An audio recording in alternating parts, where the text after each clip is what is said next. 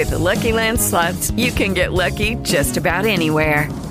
This is your captain speaking. Uh, we've got clear runway and the weather's fine, but we're just going to circle up here a while and uh, get lucky. No, no, nothing like that. It's just these cash prizes add up quick. So I suggest you sit back, keep your tray table upright, and start getting lucky. Play for free at LuckyLandSlots.com. Are you feeling lucky? No purchase necessary. Void where prohibited by law. 18 plus terms and conditions apply. See website for details. It is Ryan here, and I have a question for you. What do you do when you win? Like, are you a fist pumper? A woohooer, a hand clapper, a high fiver. I kind of like the high five, but if you want to hone in on those winning moves, check out Chumba Casino. At ChumbaCasino.com, choose from hundreds of social casino style games for your chance to redeem serious cash prizes. There are new game releases weekly, plus free daily bonuses. So don't wait. Start having the most fun ever at ChumbaCasino.com. No purchase necessary. Group. Void were prohibited by law. See terms and conditions. 18 plus.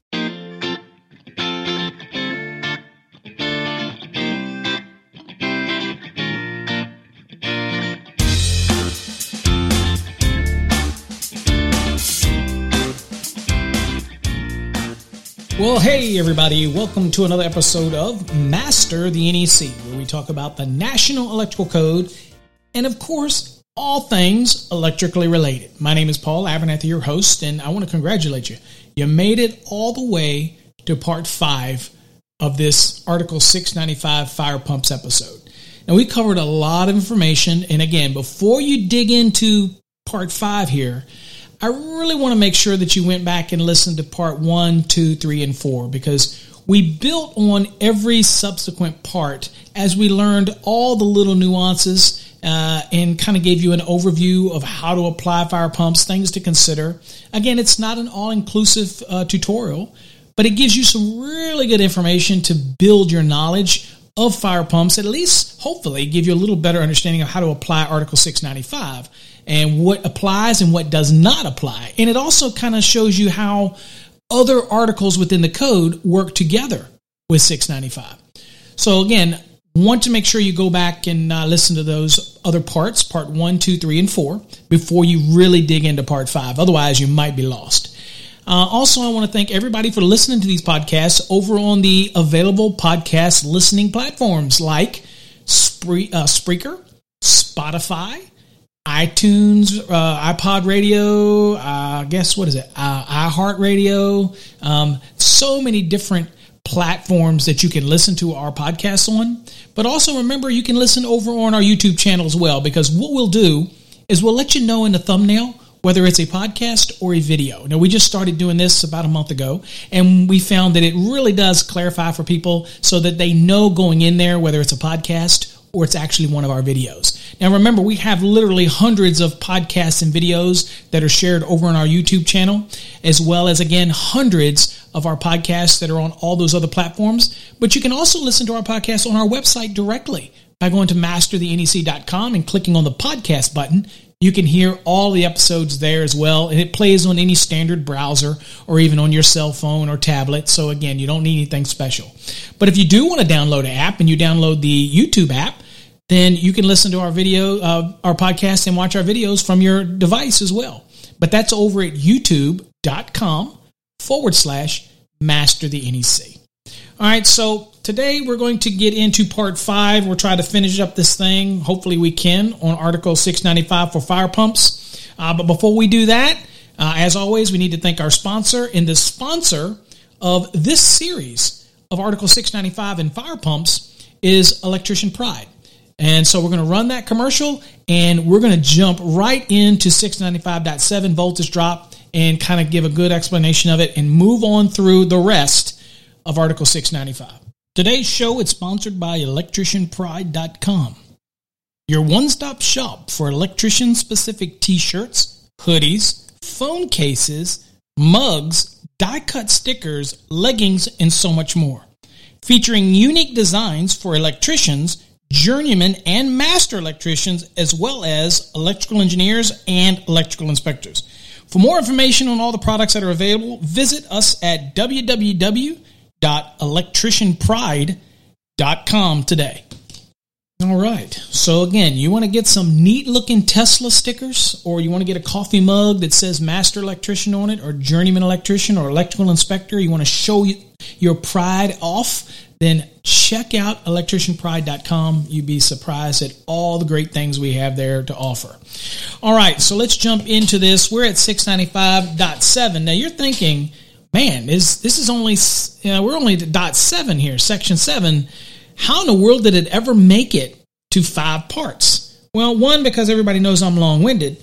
But two, there's really not that many parts, uh, or any, uh, I should say parts. There's not that many sections in 695 to deal with. It's not very big. Um, but there's a lot of information in there, but it's not dramatically big. So let's go and start. Now, you probably heard me talk about voltage drop a lot, and you heard me talk about it in part four of this series, where I talked about, you know, how we do 5% for the branch and feeder if we're doing voltage drop, we're a recommendation in the code.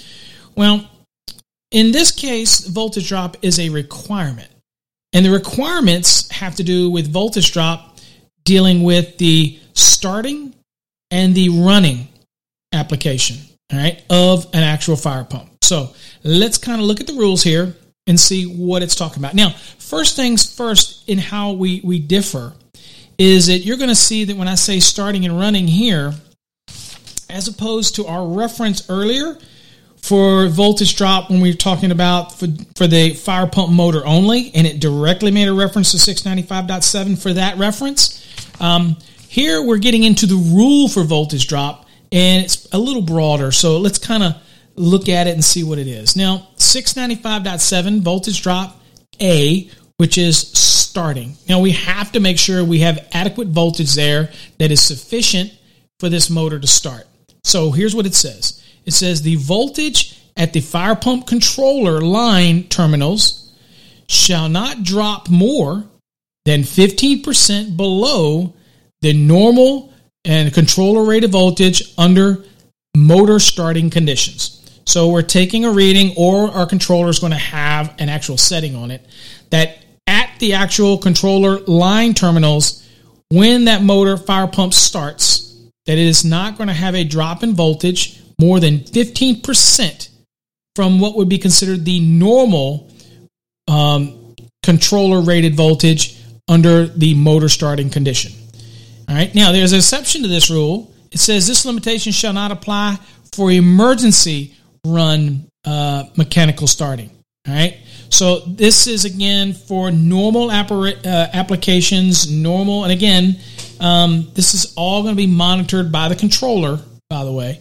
But you need to make sure that when you're designing this and you know your loads, that you're not going to have a situation where you drop more than 15%. Now that is huge compared to what we're familiar with with the recommendations in the code, which is 3% on a branch or 2% on the feeder, or 3% on the feeder, 2% on the branch, so that the overall doesn't exceed 5%. Here it's stating, look, in that starting voltage and the voltage at that pump controller, we're going to make that measurement at those line terminals. And when we start that motor under under motor starting conditions, I do not expect to see a drop of more than 15% okay, below the normal controller rated voltage. All right, so that's something we're looking for. And then B says this the voltage at the load terminals, remember, we just talked about the line. Now we're talking about the voltage at the load terminals of the fire pump controller shall not drop more than 5% below the voltage rating of the motor connected to those terminals when the motor is operating at 115% of the full load current rating of the motor. Okay, so that's a lot of information about voltage drop. We'll try to decipher A and B for you a little bit. All right, so now I'm going to say this up front, and I should have probably said this in the very beginning when we look at Article 695. I am not an expert on fire pumps. I know the National Electrical Code and I convey it, but there are people out there that this is this is all they do. Okay. There is engineers that do nothing but design these systems and they are the definitive experts. We are individuals that are sharing information, but they are the experts. But what we try to do here is not try to be the expert on everything, but what we want to do is convey the message so that you have a, a little better understanding of how the NEC applies And of course, designing the system is, is really different. So, in explaining the voltage drop, again, the two different aspects of running and starting. The first one, again, the 15% below the normal controller voltage rating, that is a measurement that's taken from the controller line as terminals. Whereas the running is taken from the voltage from the load terminals of the fire pump controller. And at that point, the one that's taken at the starting is you want to make sure that voltage doesn't drop more than 15%. On the running side of this, which deals with once the motors are running, obviously on the running side, we don't want it to drop more than 5% below the voltage rating of the motor that's actually connected to those terminals. Now, this is when the motor is being run at 115%, okay, of the full load current rating of that motor. So we want to make sure that it doesn't drop five. Now, the real reason why we don't want voltage drop when it comes to um, uh, fire pumps, well, the starting part of it is we want to make sure that first that we have enough voltage there, right, for the starting part because it's going to ramp up. So again, we're ensuring that it's not going to drop more than 15%. Now, on the running aspect of it, after you get past the starting, things tend to wind down to the running. But the real issue that we face with fire pumps is that there's the reason it has this statement in there about it's not to apply to mechanical started.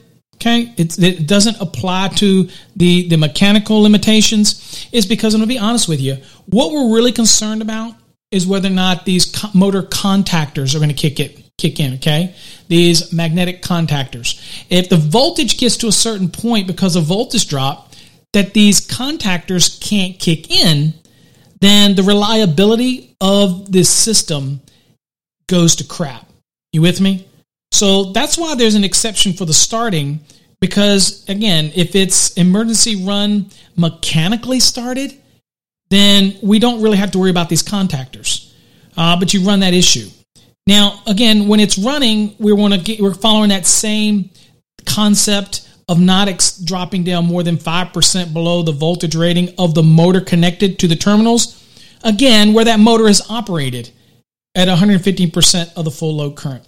Okay. So these are rules that you, you have to follow when you're designing the system for the fire pump. And, and hopefully people that, that do this know this. These are measurements that you would take. Now, again, we're worried more about making sure that we're not going to drop more than 15% of the controller's rated voltage at the controller, and that is on the line terminals. The load side of those terminals from the fire pump controller, again, we just want to make sure it does not drop more than 5% below the motor's connected FLC that is operating at 115%. Okay, so that's kind of what we're doing. And that's pretty black and white in the actual NEC, but we just want to make sure that we, we cover that and, and everybody's aware that you these voltage drop requirements are a requirement. They're not optional at this point. So easiest way to think about it as an electrician, make sure that when I measure, then we take a reading. Uh, and again, the controller is usually going to have an alarm for this. Um, on the controller's line side, make sure the voltage drop doesn't exceed 15%. On the load side, under running conditions, where the motor is being run at 115% of its FLC rating uh, for this test, uh, they're going to make sure that this takes place. And we just have to make sure the voltage doesn't drop more than 5% under this condition. 115% of the full load current of the motor, which is the fire pump. Um, those two conditions have to be met in order to be compliant. All right. Next is 695.10, which is listed equipment it says diesel engine. Uh, incidentally, we've been talking about electric powered, but here you go. Diesel engine fire pump controllers, electric fire pump controllers, electric motors, fire pump power transfer switches, uh, foam pump controllers, and limited service controllers shall be listed for fire pump services. And again, that also is just saying overall, it looks like everything here has to be listed for use for fire pump service. Okay. And again, this isn't new. This is extracted out of NFPA 20, as you can see the brackets, and it, it will pull the information directly from that document into the National Electrical Code. Now, it does have something that was added in the bottom. It says for, for fire pump controllers and transfer switches shall not be permitted to be reconditioned. Now, there was a huge, huge, huge discussion during the 2020 cycle. It made it all the way to the NITMAMs where people were arguing what can be conditioned, what can't be conditioned, and the code is very specific on what can be reconditioned and what cannot. So when it comes to fire pump controllers and transfer switches that are rated for fire pump service, they are not permitted to be reconditioned. Okay? They have to be new. They can't be something that's reconditioned. Now, it's important to understand reconditioning because if it's in place and I'm replacing something on it and I'm doing it locally, that doesn't kick it into reconditioned. Typically, recondition means I take one that's not working, I send it somewhere, they recondition it, and they bring it back, okay, and put it in service. Not something that's being maintained while you're there. Um, there can be a difference. So I encourage you to go back and look at the definition of reconditioned. Again, this is making a statement. Fire pump controllers and transfer switches cannot be reconditioned. Okay. All right. 695.12, equipment location. All right. A. A deals with controllers and transfer switches. Okay, we've been talking about them an awful lot. So what does it say? It says electric motor driven fire pump controllers and power transfer switches shall be located as close as practicable. I always love that word, practicable, to and within sight of the motor that they control. Well, we know the rules for within sight of, within 50 feet. Um, I think the effort here is, and again, it's within sight, within 50 feet. So I think you get it as close as you can unless something is in the way that, that you can't. And then you get it as close as it can get. All right. Uh, but at any rate, it also states and within sight. And we know that there's an actual definition of within sight. So that's back at Article 100. So it's going to be within sight, not more than 50 feet. Um, but again, as close as practical, practicable means that I'm going to get it right next to it. Unless there's something there that won't let me get it right next to it, then I'm going to put it right next to the thing that won't let me put it next to the fire pump. you know what I'm saying? That's to me, that's what as close as practicable means. All right. Next is B, which is the engine drive controllers. It says engine drive fire pump controllers shall be located as close as practicable, or ah, you know what? I don't get to say practicable on this one. I get to say just as close as practical. I like that better. Uh, as close as practical to and within sight of the engine that it controls or that they control. Makes sense. Same thing. Still, uh, same concept. Okay. Uh, C. Storage batteries says storage batteries for the fire pump engine drives uh, shall be supported above the floor, secured against displacement, okay, kind of racked in a bit, I guess, and located where they are not subject to physical damage. That would not be a good day when it comes to these batteries, uh, putting them where they could be easily damaged. But it also goes on to say flooding by with water, excessive temperatures, and excessive vibrations. So if you're going to have you know have these storage batteries and you got to really really be careful in how they're you know how you store them how you place them and again i'm going to assume the engineer is going to design this and i'm sure that the number of batteries whatever the system might be is going to be a, a racking system and and how they'd be connected and things like that so have to be very careful i'm also it goes without saying that you do have, depending on the storage batteries you use and things like that, and the number, you do have rules in the code for storage batteries and,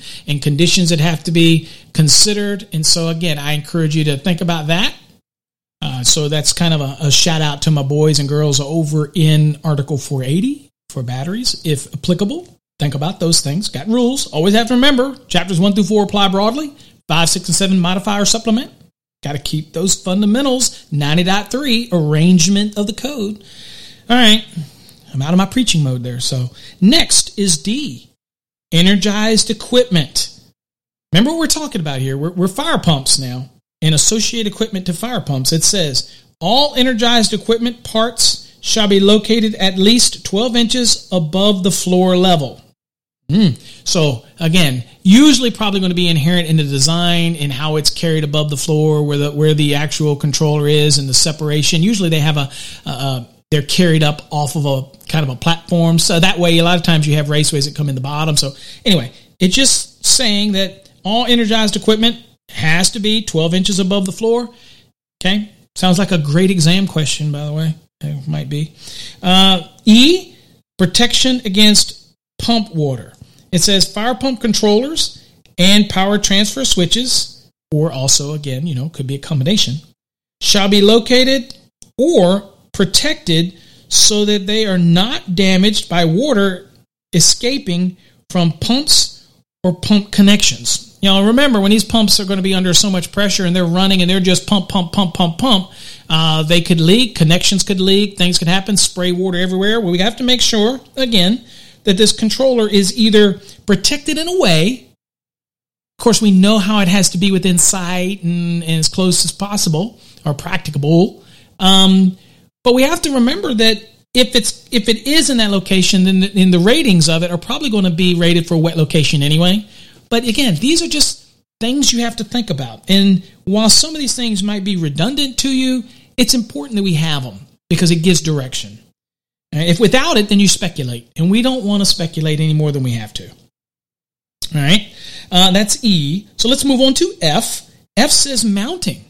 Now, all fire pump control equipment shall be mounted in a substantial manner on non combustible supporting structures. Okay, metal, non combustible, concrete, something like that, but it's got to be non combustible supporting. The last thing you want is to have control equipment mounted on something that's combustible and then it ends up burning away and something goes on and we're trying to keep this fire pump going but then all of a sudden it uh, the integrity of its support system or mounting system it gets deteriorated and i mean in my mind i'm thinking also anything that would be um, i know that we say you know non-combustible but i wouldn't want any integrity of my support to be under question so typically controllers and things like that have the metal bases and they connect all the way down to the floor just things to think about uh, and it should be inherent but a lot of people do some weird things from time to time. So again, it's just making a statement of it.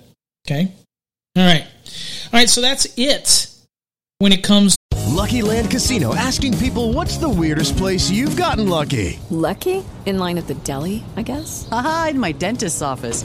More than once, actually. Do I have to say? Yes, you do. In the car before my kids' PTA meeting. Really? Yes. Excuse me, what's the weirdest place you've gotten lucky? I never win and tell. Well, there you have it. You can get lucky anywhere playing at LuckyLandSlots.com. Play for free right now. Are you feeling lucky? No purchase necessary. Void where prohibited by law. 18 plus. Terms and conditions apply. See website for details. This to 695.12 equipment locations. And now we're going to move into 695.14, the control wiring. All right, so in this case, let's kind of look at it. This is called 695.14 control wiring. Now this this has to do with the wiring and control that that actually sends the signals and actually tells the pumps to come on and all this kind of this kind of this kind of control circuit features that we're talking about. Now let's kind of look at it here. It says control circuit failures. And also I'm going to while we're at it, we'll also probably go back and look at a definition that I kind of skipped over in the beginning when we started in part uh, one. Now the reason is I knew that it was only going to be really germane to our conversation here with control wiring, so that allows us to be able to jump back, and it's only a couple pages, so we'll we'll jump back. So let's talk about this control circuit failure under control wiring. A, it says external control circuits that extend outside of the pump room, the fire pump room, shall be arranged so that failure of any external circuit, whether it's open or through short circuit, you know, those circuits that are controlling that leave the fire pump room, shall not prevent the operation of a fire pump from all other internal or external means.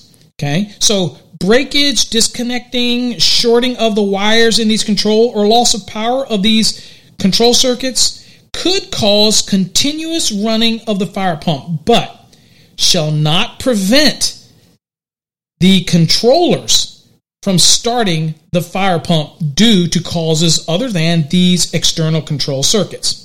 So we have to make sure that the fire pump will still be able to function. All right. And it also goes on to say that, you know what? All control conductors within the fire pump room that are not fault tolerant shall be protected against physical damage. Okay, now we have no definition of physical damage, but we do know that certain raceways tell us that they can protect against physical damage, like Schedule 80 PVC, uh, EMT, um, and rigid, intermediate, and all that kind of stuff. But what we want to kind of look at, let's look at this definition, uh, uh, a little bit of what's called fault tolerant. Um, and that is back in 695.2. So we can kind of look at it. And it's a definition. So I'm going to read it in its entirety and it'll become a little bit more clear what we're talking about. Again, these are control circuits. It says fault tolerant external control circuits. It says those control circuits either entering or leaving the fire pump controller enclosure, uh, which is broken, disconnected, or shorted, will not prevent the controller from starting the fire pump from all other internal or external means and may cause the controller to start the pump under these conditions. Okay? So, that is the definition of what a fault tolerant external control circuit is. I mean, the key, the, you know, this is one of those deals where the key concept is this. Uh, I can have that control circuit and it may cause that pump due to a power loss. Say, say I have a power loss in a control circuit and it may cause that pump to run continuously after it starts because of a failure. The controller will still be able to initiate the start of that fire pump, the controller itself. It, it can't, it can't cause the controller to not be able to do its job. So any control conductors in the room also have to be protected. Now, we have to understand about this fire pump motor. The motor must always try to start. So, no phase loss relay, no other sensor in the system is permitted to prevent the actuation of the contactor in order to try to start this pump. It can't cause it. So, no remote device can be installed that would inhibit the operation of a transfer switch. Okay? All of those type of things. None of that can cause and the fire pump has to be able the controller has to be able to operate. We can't have the failure of any of this control wiring to potentially stop a fire pump from functioning. Okay? Stop the controller from initiating the actual fire pump in a condition where it needs to be done. Again, so all those things are something that we all have to take into consideration. Now, inherently, the controllers have systems built in to uh, monitor this. Uh, but again, things that we always have to think about when it comes to uh, fire pumps, and most notably these uh, control wiring, which takes me in, or takes us into 695.14b. Now, B says sensor functioning. It says no under voltage, phase loss, frequency sensitive, or other sensor shall be installed that, that automatically or manually prohibit the actuation of the motor contactor. Okay, so there's no sensor that we can put on there that is going to actually keep the contactors from kicking in and allowing that actual fire pump to function. Remember, we're bringing power to the fire pump controller. We're going from the power pump controller to the actual fire pump. Now, the control wiring is going to be making a connection to the actual controller, and you have motor, you have magnetic contactors in there that pull in. Now, we cannot have any sensing function, whether it's detecting under voltage or phase loss or frequency sensitivity, all of that, none of that can prohibit the actuation of the actual motor contactor. It has to be able to still function. So again, all this should inherently be in the con, uh, the controller and, and its function. And again, that's why it's so important for listed fire pump controllers, listed fire pump transfer switches, all those type of things. The listing requirement, okay, is something. Now, there is an exception to this when it comes to phase loss sensor. And here's what it says it says a phase loss sensor shall be permitted only as a part of a listed fire pump controller. And I'm going to tell you right now, this is basically telling you don't put any external sensors on this that could have a negative effect on the motor's contactor from kicking in to allow that pump to start. Um, and that's why voltage drop is so important because we want to have that motor contactor be able to kick in. Well, with phase loss, since it is monitored, you can have a phase loss sensor. It's permitted, but it has to be part of a listed fire pump controller. So again, it's probably going to be anyway part of it. So uh, next is C. It says remote devices, and again we kind of alluded to it earlier. But remote devices says no remote devices shall be installed that will prevent automatic operation of the transfer switch. So I can't have anything remote that could potentially circumvent the automatic operation of the transfer switch in the event that we need this fire pump. It has to be able to do it. I can't have any remote device that is going to prevent that. Okay. So again, I think as more designs, I'm not going to put anything into a system that's not part of the system design. It's been thought over. Uh, and again, not going to add anything additional to this. And this is just making references saying, yes, I'm going to remind you, you're not. You're not going to add anything to that. Uh, next, D, engine drive control wiring. So it says all wiring between the controller and the diesel engine shall be stranded. Okay, so here's a wiring that's telling you not to use solid, has to be stranded, and sized to continuously carry the charging or control currents as required by the controller manufacturer. Okay, again, we're talking control wiring again here. We're not talking about the power wiring. Uh, we're talking about the control wiring here. And it says that it has to be stranded, it has to be sized, and it has to be all as required by the controller's manufacturers. Now, I'm more than sure they're going to give you guidance on all of this. Now, it goes on to say that such wiring shall be protected against physical damage. We do not have a definition of physical damage, but what we do have is different wiring methods that tell us that it can protect against physical damage, like rigid, IMC, EMT, believe it or not, 2020 code is protects against physical damage. So we have a precedent for that. Okay. It also goes on to say controller manufacturers specifications for distance and wire size shall be followed. Um, I can tell you right now, a lot of the manufacturers, when they tell you this, and they will actually, when it comes to the controller, they will give you information on how far you can run a, a control circuit uh, and what sizes you need to have. Don't try to reinvent the wheel here. That information is going to be provided by the manufacturer for this controller. Or at worst case, you should seek guidance from the manufacturer. Very specific equipment and I want to make sure I'm following their their guidance on this. They're the ones that know their equipment better than anybody. Okay. Next, okay, so that was an engine driven control wiring. Next, it's E it says electric fire pump control wiring methods. It says all electric motor driven fire pump control wiring shall be in. Okay, here you go. Now remember, we're under 695.14. We, we haven't left control wiring yet. We're just talking about different aspects of control wiring. Again, the control wiring being the wiring that actually can control the function or send signal back and forth or monitor the actual uh, fire pump between the actual controller and its function. And this is all called control wiring. It says all electric motor driven fire pump control wiring shall be in rigid metal conduit, intermediate metal conduit, liquid-tight flexible metal conduit, electrical metallic tubing, liquid-tight flexible non-metallic conduit, listed type MC cable with an impervious covering or type MI cable. So again, engine driven control wiring, very specific, just tells you to protect against physical damage.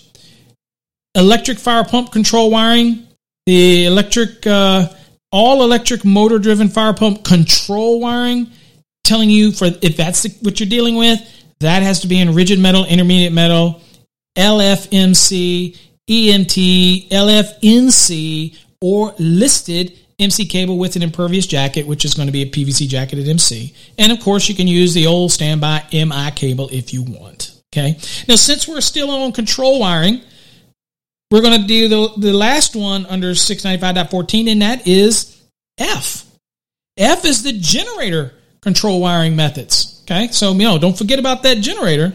It says control conductors installed between the fire pump power transfer switch and the standby generator supplying the fire pump during normal uh, power loss shall be kept entirely independent of all other wiring.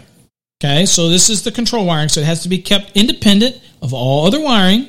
It says the integrity of the generator remote start circuit shall be monitored for broken, disconnected, or shorted wires Loss of integrity shall shall start the generators. Okay.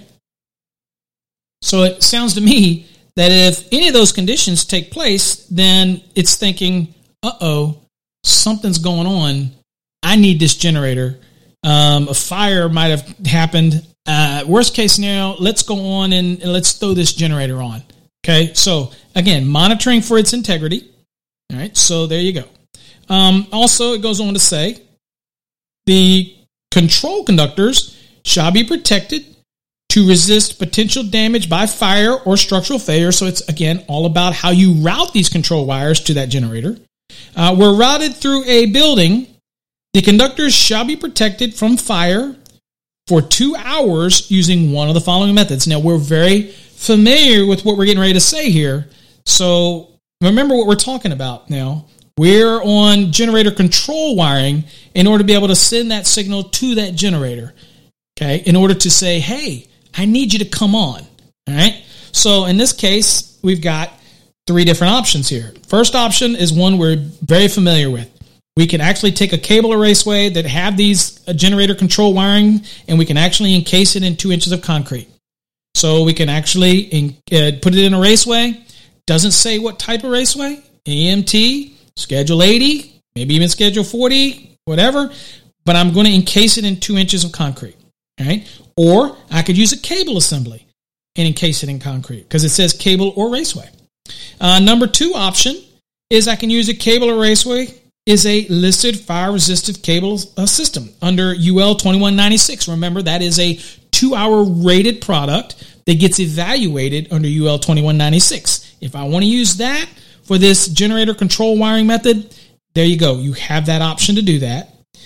And the third one is a cable raceway is protected by a listed electrical circuit protective system. And then that falls under UL 1724. I again, I'm not going to get into those different standards. If you're saying, well, Paul, I don't know what UL 2196 is, I am not a UL guy. But what I will tell you is that when I look for some type of fire listed fire resistance cable system, it's going to have on its product detail, it's going to tell me that it complies with UL 2196. I'm not going to accept a, a, a, cable or a raceway that does not if I'm going to use this option. And if I want to use something that is a listed electrical circuit protective system, then I'm going to have to go maybe like a thermal barriers or protective shaft or anything like that then I have to make sure that what I'm doing is compliant with UL 1724. I'm not going to guess at this. Okay. Once I establish how I got to run my generator control wiring methods, then I'm going to look at what options I have. Am I going to encase a raceway in concrete? Well, no, maybe not. All right. If that's the case, then I'm going to have to look for a cable or raceway that meets the listed fire resistant cable system rating UL 2196. And so that's what I'm going to look for. Uh, if I want to use a listed electrical circuit protective system, um, okay, then I'm going to look for UL 1724. Those standards will dictate what it has to meet in order to meet those UL standards. Okay.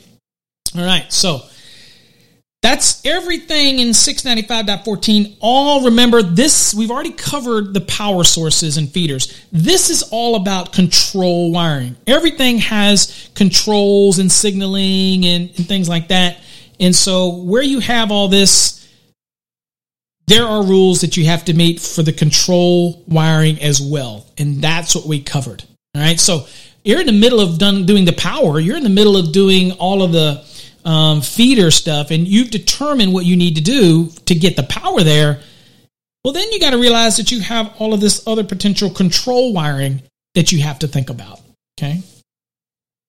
And then lastly is 695.15, and it is surge protection. It says, a listed surge protection device shall be installed in or on the fire pump controller. So it can be in it or it can be on it. Okay. Doesn't have to be in it.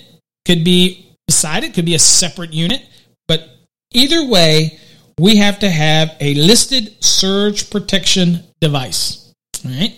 So contact your to make sure though when you contact the manufacturer for surge protection devices that they know that it has to do with a fire pump system, um, and so they are aware of that up front when selecting just surge protection device. Okay.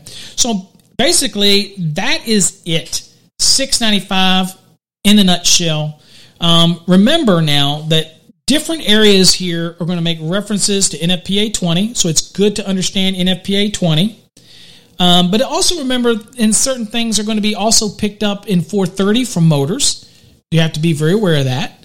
Um, so again, chapters one through four, again, 90.3 orientation here, arrangement. Chapters one through four apply broadly throughout the NEC. Okay. Five, six, and seven can modify or supplement chapters 1 through 7. Okay. And you have chapter 8, which is communications. It's standalone. Okay. But it will make references back to chapters 1 through 7 where necessary. And then, of course, you have chapter 9, which is applicable as referenced. And then, of course, you have informative annexes, which are just, you know, great information, by the way, but again, not really enforceable. But there's so much there that can help you from examples to a list of all the standards to it's just um, torquing requirements and things like that. Just really good guidance back there, but it's really just information. Okay. So, anyway, hopefully, and oh, and don't forget a really healthy um, analysis of 695 means that you should also take the time to do a healthy analysis of Article 700 dealing with emergency systems, most notably uh, 700.10d, uh, and of course 700.10b5, which talks about the different types of how you treat it when you're coming off of a generator and how you treat the, the different enclosures or different disconnects uh, separately and how you route your wiring system to be kind of similar to how you would with an emergency system.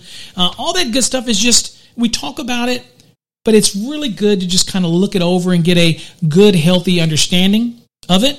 And of course, if you have any additional questions of 695, you're more than happy to comment below in the comment area. Ask your question. I'll do my best to answer it. But hopefully, I've given you kind of a, a good overview of Article 695 to help you out. Okay. So again, if you want to learn more about Electrical Code Academy and all the courses that we provide, whether it's residential, commercial, industrial, uh, our great grounding and bonding course, um, our electricity 101. If you want to learn about all of those, then go check out our website at masterthenec.com. Of course, you can go to electricalcodeacademy.com as well, but you can also go to the Electricians Academy. It's a, another site that we have that has more of a, a certificate of completion type of program. And it has all the residential, commercial, industrial, grounding and bonding, and all that. Uh, and even have two year programs where you get access to everything fully everything for two full years. You can also check that out at electricalinstructor.com. So you can go there as well. So that's it for today's episode. I'm glad we could finish this up in five parts. Again, I appreciate you listening and hopefully you got something out of it. Until next time, stay safe. God bless.